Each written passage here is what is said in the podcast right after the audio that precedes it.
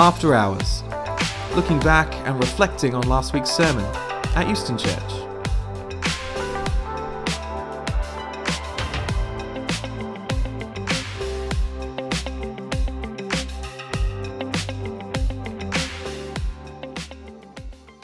Welcome back to After Hours. Tom here as we get to the last in our short three part series on embodied. Uh, this week, thinking about singleness. I'm joined by Sam, who preached on the weekend, and by Elizabeth. Uh, thanks for joining us, guys. No Thanks for problem. having us. Thanks for having us. Um, Elizabeth, just quickly for people who don't necessarily know you so well, um, who are you? What, what do you do around church? Yep, so I am obviously Elizabeth and I am a ministry trainee. So I, yeah, have spent the year doing Cornhill and serving at church. Um, but yeah, I was around before that as well. So I was just part of the church family. So. Yeah, awesome. And you've been primarily part of the kind of workers team this year, working a lot with uh, postgraduates as well, right? Yeah. Yeah, awesome. Uh, Sam, really appreciated what you had to say on the weekend and what I'm sure was a, um, a sermon that took a lot of reflection and thought in your preparation, as well as uh, you know, a lot of people probably talking to you about how keen they are to hear what you have to say, which always builds the pressure in my experience. Um, yeah, just kind of thinking back on the weekend, and this for you too, Elizabeth. Just any reflections from the sermon, and then particularly you, Sam. Are there any things that you just wish you could have talked about a bunch more? Uh, yeah, well, I mean, it was it's a great topic to, to talk about. It's great that actually at Euston we're up for talking about it. um, and I was massively helped by the fact that um, lots of friends kind of chipped in with their experience and um, thoughts on being single and, and what that was like. Uh, what it was like, particularly in our church family, which I think is helpful.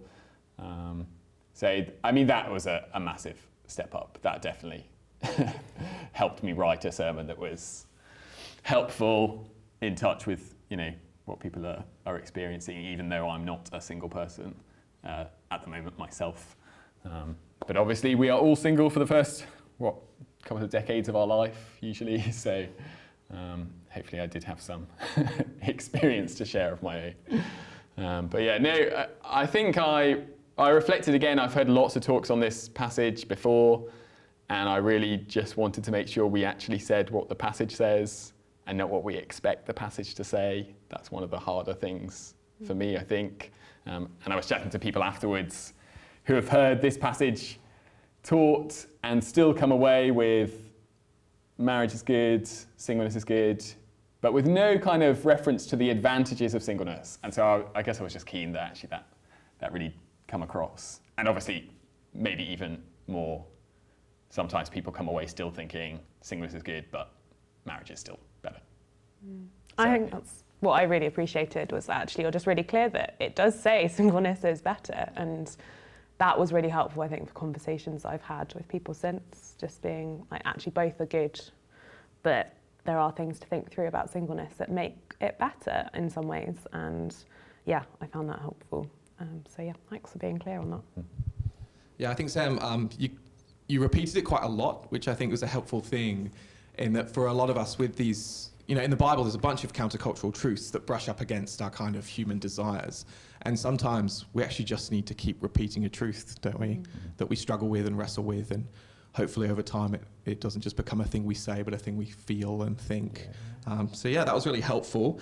Um, Sam, why is this such an uncomfortable issue for us to preach? Um, I mean, it's well, on one level, it's just very personal for people, isn't it? It's uh, held up in the world, um, or, or relationships are held up in the world as such a massive deal, such a huge part of life, um, that it is just really countercultural. It's really unpopular um, as an idea, um, and even in Christian circles, I think that's that's true and has been true. And churches have pr- probably from, from a desire to kind of counter the idea that Christians are against sex. Um, I think churches have probably gone big on no, we're all for sex, um, and this is God's good design for sex. So get married, and gone so big on that as a as a message, um, which which is true, that we've also kind of undermined the option of singleness as a, as a good thing um, and, and a better thing in this passage.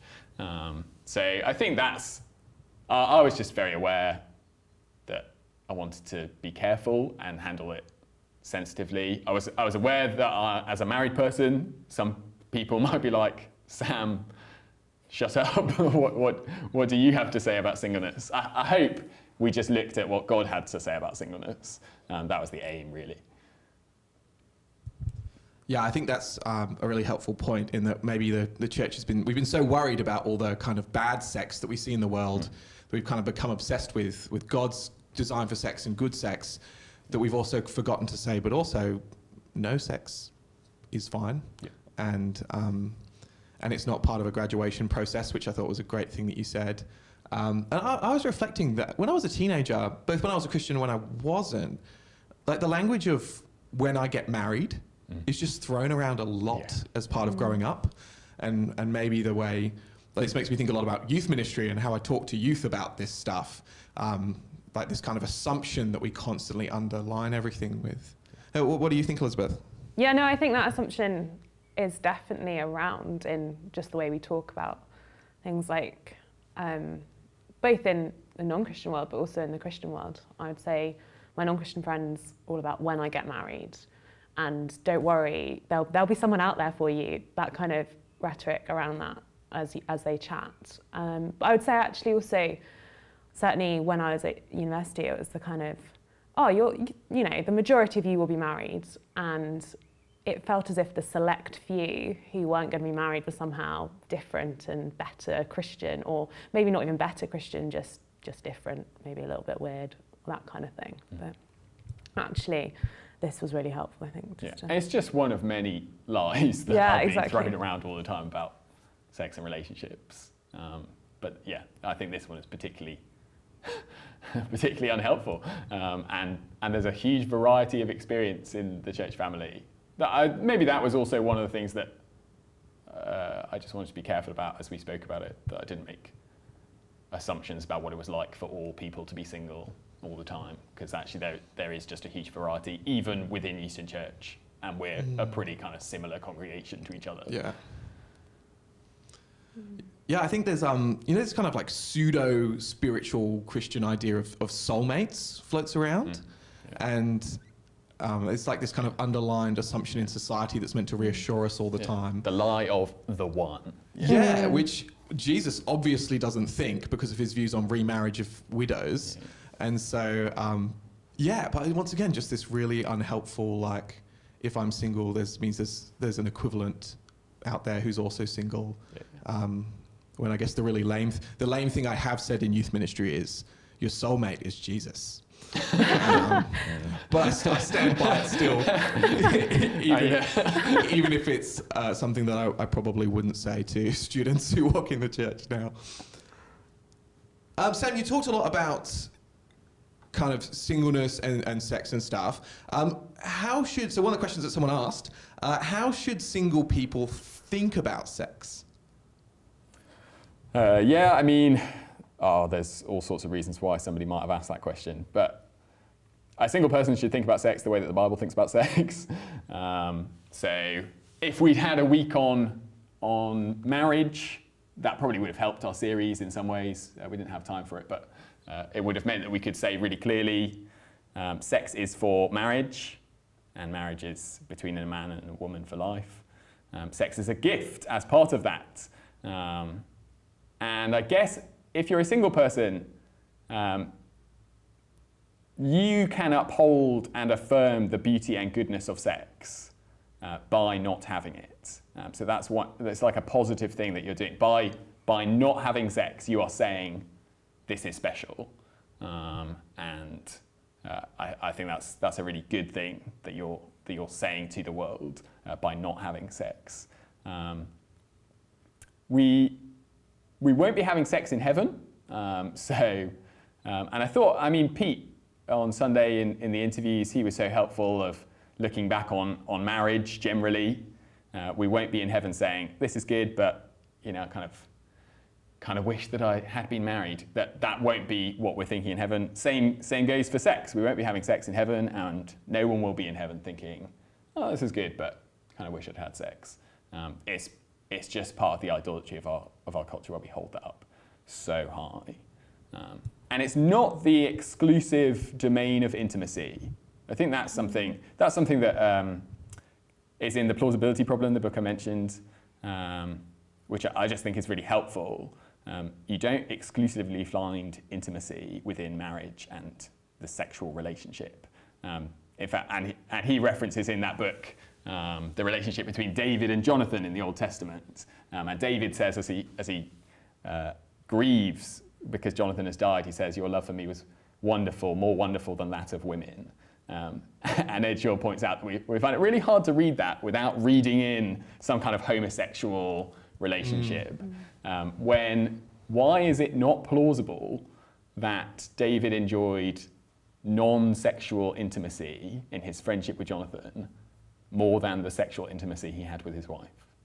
I just, like, why, why have we made that impossible? Um, and I think it just it says how much we've obsessed about that that area. And I think actually thinking about the fact that we can have really good, deep friendships mm. with people actually is really going to be important, even if you're like married or not married. Like to think that you're going to just need the one person that you're married to, I think is is unhelpful. Um, and actually, as we talk to each other, as we get to know a few people really, really well, I think that is one way that God has given us people to keep us going as Christians and share life with each other. So I think that's going to be really important uh, as we go through life together. Elizabeth, as someone who's currently living uh, in singleness, how is that challenging? Like, I guess it's in many ways, it's challenging in the fact that I'm just being a Christian in everyday life. I think my biggest challenges probably aren't the fact that I'm single. It's going to be other things, um, other areas of temptation with, you know, pride or whatever. Actually, I think that's possibly where that's that's hardest. I think the temptations potentially not to necessarily be willing to share my life with people, if that makes sense. Um, so that they don't pick up on on sin in that way. So I guess as a single person, it's tempting to not be open and honest with people about that in a way that you might not be able to get away with that in, in marriage. But I guess one way I can, I, I live with people, I have housemates, like they see my life. So mm-hmm. in that way, um, I don't know, that's quite waffly. yeah. No, no, thank you. That was really great.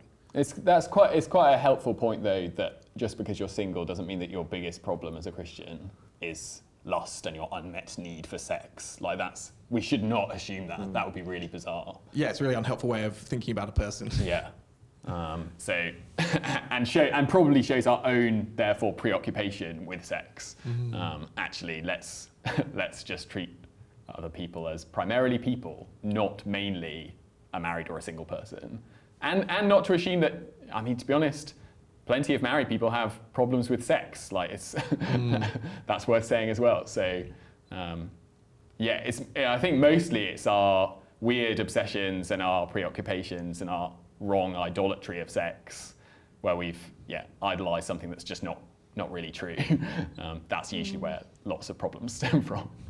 And also on that like loneliness, I think people think yeah. my one solution to solve with feeling lonely is I'll need to get married. Mm. But actually, like people who are married can be lonely. Yeah. And so I don't, I think again, we often say, oh, the solution would be to get married yeah. in lots of different areas. And you're just like, well, well, no, you'll, you'll still be the same person. Yeah, yeah and um, a few people t- who were interviewed on the weekend talked about how helpful they found married people being super honest about their struggles within marriage mm-hmm. or, or, kind of being allowed to be a part of that as they kind of live life alongside them. Mm. Um, this obsession with, um, I mean, in, in Australia, people get married quite early in Christian circles. And so um, there's, there's always a thing that happens where kind of older married guys will chat to the younger guys who are getting married about, all right, look, the image you have of your marriage and particularly of sex in your head is not going to match what you're about to experience, and we kind of have to talk about it because we've got to unwind all this stuff that's been put in people's heads when it's so much more complicated than that. Um, Sam, you, you obviously you repeated a lot the kind of singleness is better idea, and we've had a few questions from people who um, even included equal signs in their questions. They're trying to think about this in quite a, a logical way. Um, but the first one I want to ask is someone asked, is singleness always better? If so, seeing as we should presumably always be aiming to do what's best, why would you get married?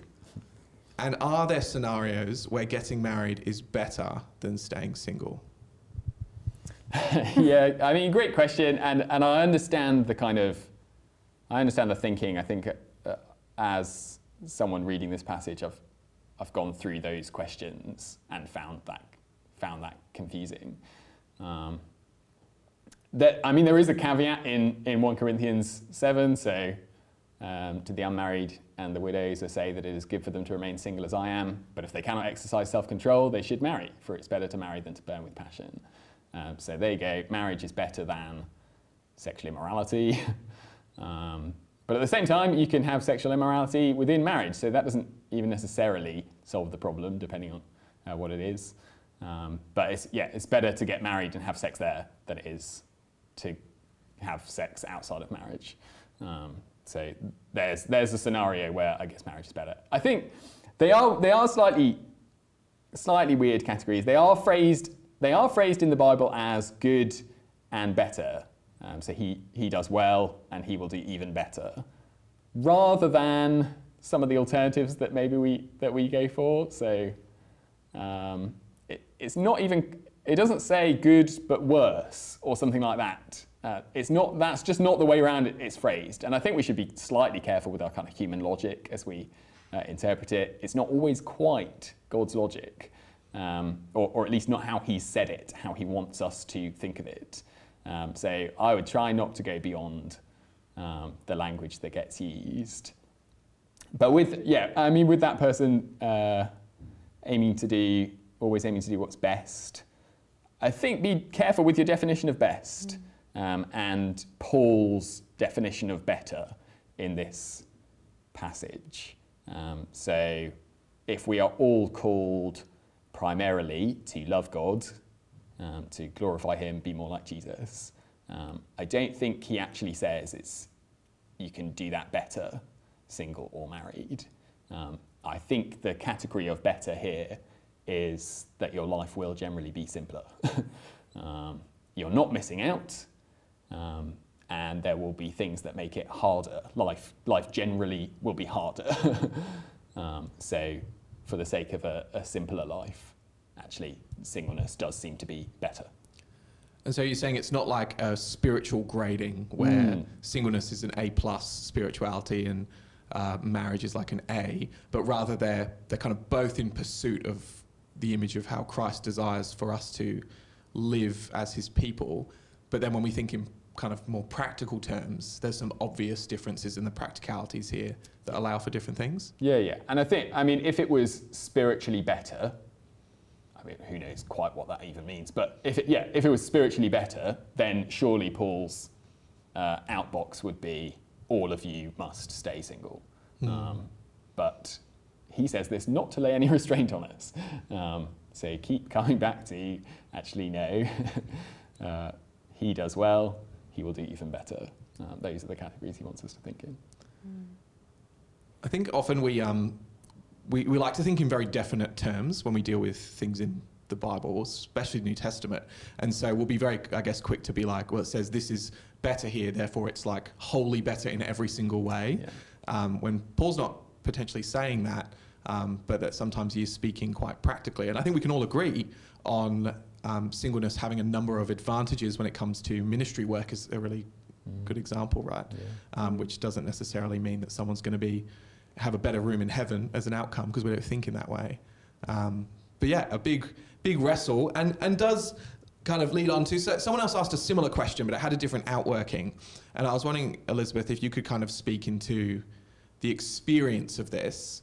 Um, so someone said they kind of appreciated that marriage equals good, singleness equals better, but marriage does not equal bad, and they've used mathematical symbols for this. Um, but they said from a logical brackets not emotional point of view, it's always boggled my mind how the worst choice doesn't immediately make it bad. So therefore, could you speak into the feeling, into feeling guilty about wanting to get married? So the guilt that may be felt in response to this passage about someone desiring marriage, is that valid? Well, well, no, because actually, I think marriage is, like Paul describes it as a mini picture of Christ in the church. It's a really, really good thing. Um, it was there before the fall, and ultimately, marriage is where we're heading um, in the new creation. So it is a really good thing and a desire that is is good. So no, there is no need to feel guilty about wanting it. But at the same time, I guess there is that kind of recognition that this is the place that God has put us in right at this moment in time. You're single or you're married, and life is for serving Him and getting to know Him better and serving His people. So actually, it's kind of get on with, with where you are now in, in serving Him. And there's nothing wrong with praying for marriage either, like actually asking God that He might provide someone that you could marry, but at the same time knowing that both are good. So if you don't get married, you've not lost out on it on something. You've actually got a really good gift from Him. Um, if you do get married, great. That's a good gift from him too. So I would say don't feel guilty, but at the same time, don't spend your life thinking about it and worrying or, yeah, don't let it be what you daydream about. Yeah, I suppose if it becomes the concern that you live and breathe, mm. that kind of becomes closer to idolatry. Yeah. But not all desire for marriage is. And so I guess could both of you speak into how does desiring marriage not contradict spiritual contentment? Yeah, you de- I mean, you desire something good. It's a good thing. You can be content and desire something. Um, so I think uh, we did a, a, a, seminar on contentment um, a while back now. I think it's, it's really clear. Paul talks about needing things kind of physically. There's some stuff that's not great about his kind of present situation. Um, I'm sure he desired those things to change, but he also speaks about not needing anything because he's got everything he needs in Jesus. Um, and I think there's, yeah, I think that's that's helpful in like you can be content. Well, maybe with with what Elizabeth was saying about it's okay to pray for, it's okay to pray to get married, and just make sure you also pray to be content in mm. your current situation. Like just pray both of those things and and be satisfied that knowing Jesus is actually much better than marriage um, but you don't want something bad. That's a, that's fine. I don't think they're I don't think they're opposites. I don't think contentment and desiring something are opposites. Yeah, and I guess maybe just ask yourself that question: like, why do you want to be married? Like, is it is it good? Is it good reasons, or is it kind of worldly reasons that you want to be married, or you think that you're somehow going to be be satisfied because you're married, or you're going to somehow I don't know, change all your, you know, the, the problems that you, you have or the um, is going to be the solution to the sin problems that you're solving. You're somehow going to become some godly person as soon as you get married.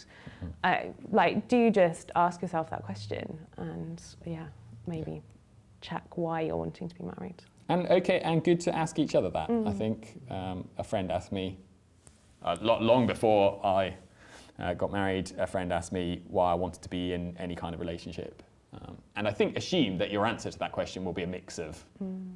of kind of good desires based on good things that the Bible says um, and some slightly strange motivations that you've got yourself and some wrong thinking that would be worth, worth working through with a friend. Yeah, I think that's really helpful. And you know, it's that, that long wisdom that marriage isn't a solution to a problem mm-hmm. uh, that we have in our lives as a worldly issue. Um, but yeah, hopefully for people listening, that's kind of a helpful. We're trying to kind of walk this nuanced tightrope, aren't we, of um, of the two things and holding them in balance. But um, yeah, hopefully that's helpful and leads into a question that naturally evolves out of this conversation and uh, isn't really something that Paul addresses directly uh, in this passage, largely because they're still in the world of betrothal, so a bit of arranged marriage. And so, therefore, dating is, an, is, is a fairly modern concept that we now have. And this adds a whole bunch of questions, doesn't it, for single people as they think about, you know, the, the life of singleness and, or, or going towards marriage. Um, where, where does dating fit in here? Uh, how does it work? Yeah, I mean, good question. Who knows? Uh, the Bible, the Bible speaks. I mean, it speaks about fleeing sexual immorality. That's the that's the kind of basis. That's what you should be doing. Um, if you if you date, then please remember to flee sexual immorality. But other than that, there is no kind of one way that you ought to date. Um, it does seem like the purpose of dating is to move towards marriage. Um, so um, if you know that you don't want to get married, why would you date somebody? Um, because, I, yeah, I don't really understand the purpose then. Um, that said, you don't have to know that you want to get married uh, to that person when you start dating them. In fact, dating might be the time, uh, surely that's just what we call the time where you work out whether, whether you want to be married to that person. Um, but um, yeah, I mean, it, it's not wrong. It's not wrong to date, but we should date very differently to the way that the world dates. I think that you'd expect that, wouldn't you? Um, Christians would be distinctive in that, um, partly because the world says have sex whenever you like. Uh, maybe start with sex, even, is what the world says, because if um, you don't like the sex, then you're wasting your time. Um, I think we should, yeah, we should probably do that in a very different order, um, all for just getting to know someone. um, and, and maybe, and maybe doing, doing ministry with someone. I think that's a good way to, to get to know them um, and to, to see what it would be like serving God together. Yeah. And I guess on that, like you mentioned this on Sunday, like it therefore wouldn't make any sense to go out with a non-Christian yeah. um, because you're not going to be heading in the same direction. You're not aiming to be serving the Lord together if one person doesn't even want to do that in the first place. Yeah. So, yeah, that is a helpful thing to. Yeah, said, yeah, so. no, thanks, Elizabeth. That's really helpful. I think the Bible both says clearly in a verse that that is wrong, and it goes against the kind of design of marriage and what it's for and what it pictures, and that it kind of goes against the entire Bible story of how people often fall away from God. So. Mm. Yeah. Yes, we've got this marriage as, a, as an image of, of Christ and his church. And so if you're with someone who's not driving towards that, when you become one with them, how it, that oneness doesn't kind of equal what we're Yeah. looking for. Um, a question that did come up, and it's um, something that I've, I've dealt with quite a bit. But I'm really interested to hear what you guys have to say about it. Um, why is dating a bad evangelism strategy? Flirt to convert is how I've known it as. like I yeah, I guess it links back to the whole point of like why would you intentionally want to spend um, time working out if you want to get married to someone, which is what you're trying to do when you're going and dating someone, if actually there is no prospect of that at all because they're not currently a Christian, like it doesn't make any sense. Um, I guess yeah, um, it's not a helpful pos- helpful place to potentially be telling someone the gospel because they might feel obliged to accept it. It just, yeah, I don't know. Um, I, yeah, I find it quite hard to fathom, but that's okay. Yeah, I mean, what, what, is, what is the thing that you actually want for that person? Do you want them, do you want to Mm. like have a, a romantic relationship with them or do you want them to know Jesus? And I think get, like, love them better and Mm. first just share Jesus with them and don't confuse that with some kind of romantic advances. Yeah, I think that that's just unkind and weird. Yeah, I think, I think on a, a practical level, when I think back on um, various situations where I saw my friends in this kind of situation, um, I can only think of a few occurrences when the partner converted, and on every other occasion, my friend fell away. And I think when you are kind of intimately involving yourself with your temptations that aren't with, with someone who's not then you know calling you to holiness as part of your relationship, it's a really risky place, isn't it? And the other thing is is that and um and my, my, my friends won't mind me saying this. The guys who who made it through and their girlfriends became Christians and they're now married to them they were not mature Christians, and they're often like, I just got super lucky when they reflect on it. Um, just very quickly, then, um, for someone who uh, becomes a Christian after they're married and they're married to a non Christian, just very quickly, what does that look like, Sam? Yeah, uh, the Bible says very, very clearly, so you can read the verses in 1 Corinthians 7, um, that you can stay, stay married. That's, that's good. Um, your, your marriage is, is valid. Um, and it's possible in that situation. Um, Paul raises the, the uh, situation where a, an unbelieving husband or wife may choose to leave the marriage as a result of someone becoming a Christian. And he says, you know, if, if they do that, then okay. But you should not in any way feel like you need to end that marriage. Um, in fact, uh, he, he, yeah, uh, basically same advice as everybody else. Stay as you are. Yeah, that's really helpful, um, and kind of shows that you know there is a way of working in those kind of specific situations, but they're the exception, aren't they? Not Yeah. the rule. Yeah, yeah. Um, great. Yeah, I find, I find dating is just such a. I mean, it's something I'm constantly wrestling with, working with young people, um, and a really interesting kind of thing to try and get right. Um, especially because I try not to be super prescriptive, otherwise more people will ask me for advice. Uh, but yeah, there we go. Yeah, again, there is no Euston Church way to date, so, you know. Yeah, not Uh, exactly. And so then thinking um, towards people who may then kind of be, uh, I guess, for lack of a better phrase, called to singleness, although I think that's a very hard thing for someone to determine for themselves. Um, so someone who's looking at lifelong singleness. So we're looking at people who have chosen to kind of abstain from marriage for, for whatever reason, and there's so many good, godly reasons for people to do that, um, or people who, you know, it just just doesn't happen for them um, throughout their life, which is completely fine. Um, what does it look like for single people to share day to day life and intimacy within a church family, particularly people who might live on their own? I guess for people who live on their own, it's probably worthwhile thinking where you actually are living. Are you living near church family? Is it going to be practical for you to be able to see people regularly, or are you going to have to travel quite a long distance before you even see church family? So maybe live near church, live near church family would be a really great way to do that. Because then you can actually be in other people's lives. So, practically speaking, you don't just want to be seeing people or having people over and just presenting that kind of perfect come round for dinner and I'll serve you your dinner and then you can leave and you're not sharing the everyday day to like life.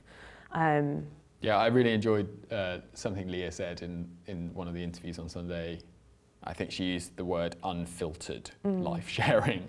And I think that's really good. Like, just share all normal bits of life. It's not a special occasion that you have to invite, you know, oh, we should invite that single person round because that would really mean lots to them. No, no, just invite them to be part of the life and not just when you've had time to kind of clean up and tidy, not, not to do something extra exciting as an event, just let them be part of the family. I think that's good. Yeah, and I think Ed said that as well on, on Sunday. But I know from experience, like being going to stay with some fam- like some, a family that I know um, who now live much further away from from here. But actually, that means that when I do go and stay with them, I'm there for a couple of days, and I just spend time with them. Um, I take the kids to school. I just come back. I you know, and they might be busy doing everyday life, but I'm just involved in that. And you know, you have good conversations over that. You, yeah, you're just involved in life, and that is one way of making sure that you are involved in family life.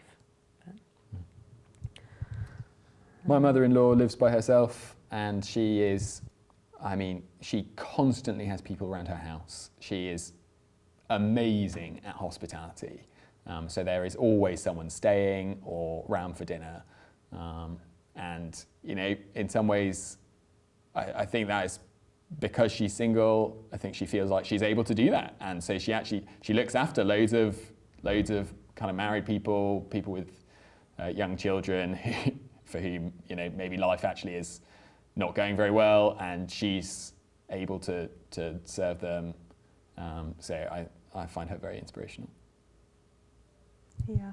And I guess also it's just being good friends with people. Mm. Um, so you don't have to be overly like look at your friends and go, well, I don't, I'm not friends with any particularly married people at the moment. Or, um, but I think it's just be friends with people at church. And as life goes on, some people will get married, some people won't. And you just have that good group of friends. And that will take work, I guess. You know, being a good friend is not just there for the fun times, but the hard times. It's saying the encouraging thing, but potentially also the harder thing. You know, it's go and be a good friend to people. And yeah, it hopefully will happen.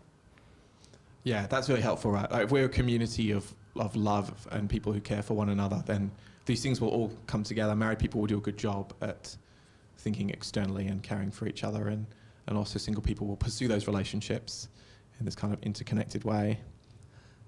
And so then this kind of leads on to a, a more practical question. Um, someone asked, practically, what does it look like to be single and stay Christian for a lifetime?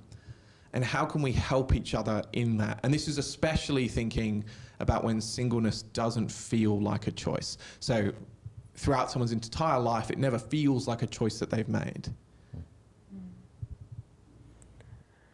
I guess it. The, the question is, how do you stay Christian?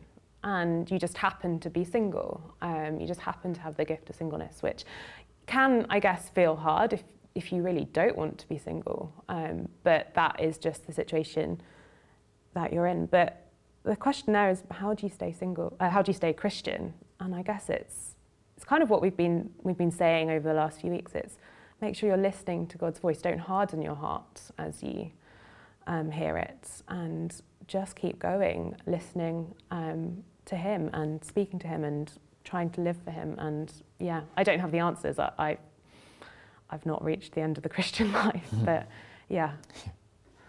Um, there are probably some some things at Euston Church that maybe we should think about. Uh, I, am I'm, I'm just thinking because we're actually quite a transient uh, church. Often people are here for a couple of years and moving on. If you're someone who stays at Euston Church uh, for the long term and you're a single person, um, then it is possible that you keep making friends and then those people keep moving away. Um, I'm not sure that is a, a particularly single problem, um, as in, uh, we, as a married person, I notice that I build good friendships and then lots of those people move on, and so I need to invest in, in new people. Maybe it's a reason to encourage people to kind of stick around long term. Um, but yeah, maybe it, maybe it changes the way that we approach friendships if we're like, actually, maybe we'll be friends for the next uh, 50 years. Like, I think that would be a, that's a much more kind of serious investment. I'm really going to go for that. Um, whereas uh, it can be tempting, I think, in a church like ours to be like, well, we'll probably know each other for three years and then that's it. So I'm not going to go for it. Yeah, I think the other thing is, is I'd really want people to know that no, no one's expecting them to be perfect. Um, and so please share uh, when you're when you're struggling with your midweek group with someone that you're you're chatting to and spending time with. I, I would hope that we'd be a community where people can kind of share these share their struggles and they're not going to be rebuked for their lack of contentment, right? Um, we see this as something that some of some people will, you know, some people will find this easy, but a lot of people will find this a really difficult journey in life, and we don't expect anyone to find any journey as they walk, you know, towards Jesus uh, to be to be easy all the time. And and so hopefully, people know that when they do reach out, well, we're here to to spend time with them and to talk to them and to pray with them and care for them. Guys, I really I hope this has been really helpful for people. Um, I found listening to you both really great. Um, so thanks so much for giving us this time. Uh, and yeah, hopefully get to chat to you guys again soon. That was After Hours. Join us next week or get in touch with us at eustonchurch.com.